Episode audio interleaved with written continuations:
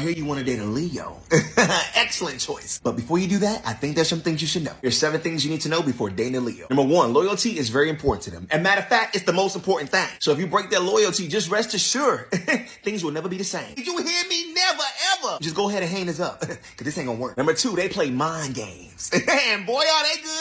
Leos know how to gaslight and manipulate, if necessary. They will play with your mind to the point that you'll question your entire existence. Don't think they don't know what they're doing, because trust me, they know what they're doing. Because in a relationship, whether they realize it or not, Leo's the one pulling the strings. But Leo won't play games with you unless you start to play games with them.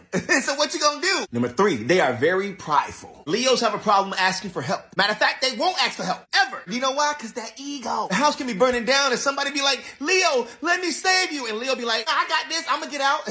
By myself. I don't need your help. Leo, it's okay to accept help, baby. Number four, they are confident.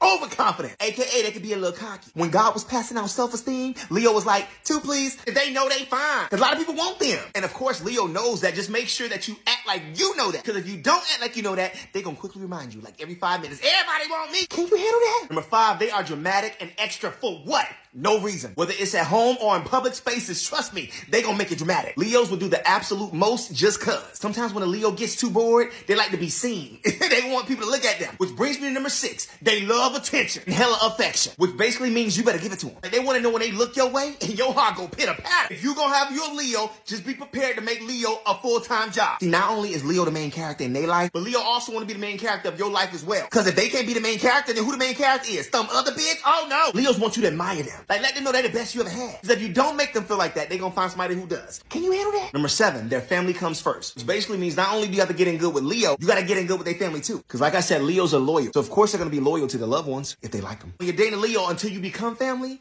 family gonna come first. Sometimes before you. Now I'm running to go help grandma first. Can you handle that? Did I miss something? What I missed? I'm sure you're gonna let me know. So go ahead and send this video to Leo. Please. Love you. Bye.